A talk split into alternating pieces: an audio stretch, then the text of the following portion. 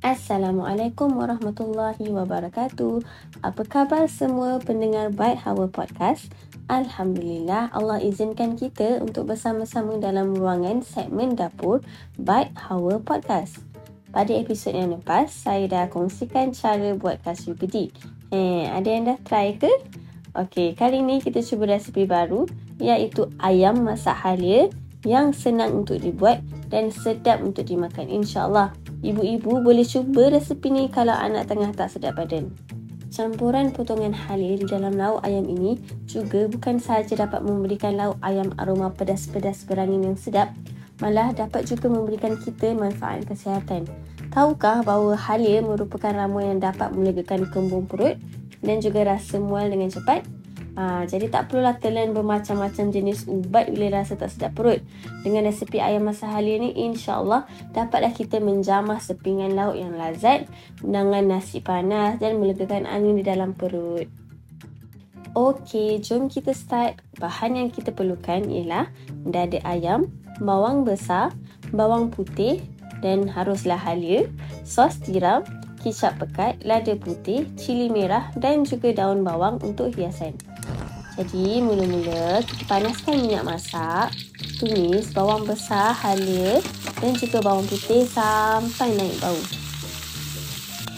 Kemudian kita masukkan ayam dan goreng sehingga warna kekuningan dan juga garing. Tambahkan sos tiram, kicap pekat dan juga serbuk lada putih. Kau semua sehingga sebati dan tunggu kuah sehingga sedikit pekat. Ha, sebelum kita nak tunggu kuah ayam masak sampai jadi pekat, jom saya nak kongsikan satu perkongsian kepada anda semua.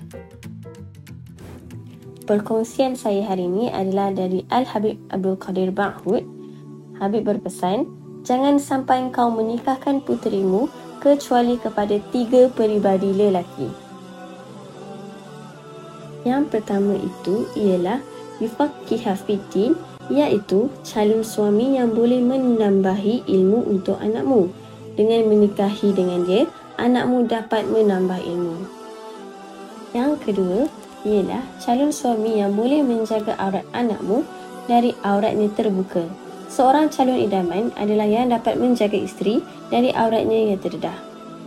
Dan akhir sekali yang ketiga ialah Yahdiha ila rusyud yang bererti calon suami yang boleh mengajak ke jalan kebaikan. Seperti contoh, dengan menikahi dia, si isteri lebih sering hadir di majlis ilmu dan zikir. Ha, jadi ini ialah kriteria calon yang baik iaitu menambah ilmu, menjaga aurat si isteri dan juga mengajak ke jalan kebaikan. Jika ada semua kriteria ini, tak perlu cari yang handsome sebab ketampanan boleh hilang. Tapi kriteria inilah yang insya Allah dapat membuat semua wanita jatuh cinta di setiap saat.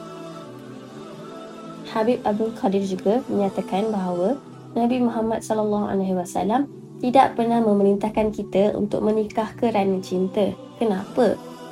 Kerana cinta ada usianya. Cinta cuma 6 bulan, lepas tu dah habis. Maka pilihlah si dia kerana agama dan Allah, maka kamu akan kekal. Jika seseorang menikahi wanita kerana kecantikan, kecantikan akan hilang. Ada yang menikah kerana harta, maka harta akan habis. Ada yang menikah kerana bentuk tubuh badan, wanita tak selamanya mempunyai bentuk tubuh badan yang bagus. Maka cintailah kerana Allah, maka kamu akan selalu jatuh cinta. InsyaAllah itu sahaja perkongsian untuk hari ini.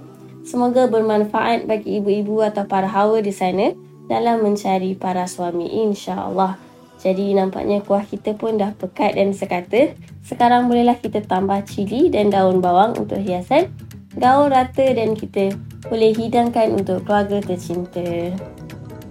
Alhamdulillah, selesai sudah topik ruangan dapur kita pada kali ini. Berjumpa kita di episod akan datang dengan resepi yang lebih menarik. Jazakumullah khairul jaza untuk semua para pendengar Byte Hawa Podcast. Sebarang makluman, pertanyaan ataupun komen bolehlah ditulis pada ruangan di bawah episod ini. Sampai di sini sahaja pertemuan kita. Jangan lupa untuk follow Byte Hour Podcast di Telegram dan tekan notification untuk tidak terlepas episod-episod yang akan datang.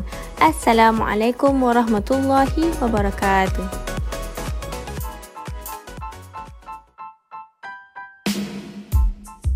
Byte Hour Podcast dari Hour untuk semua.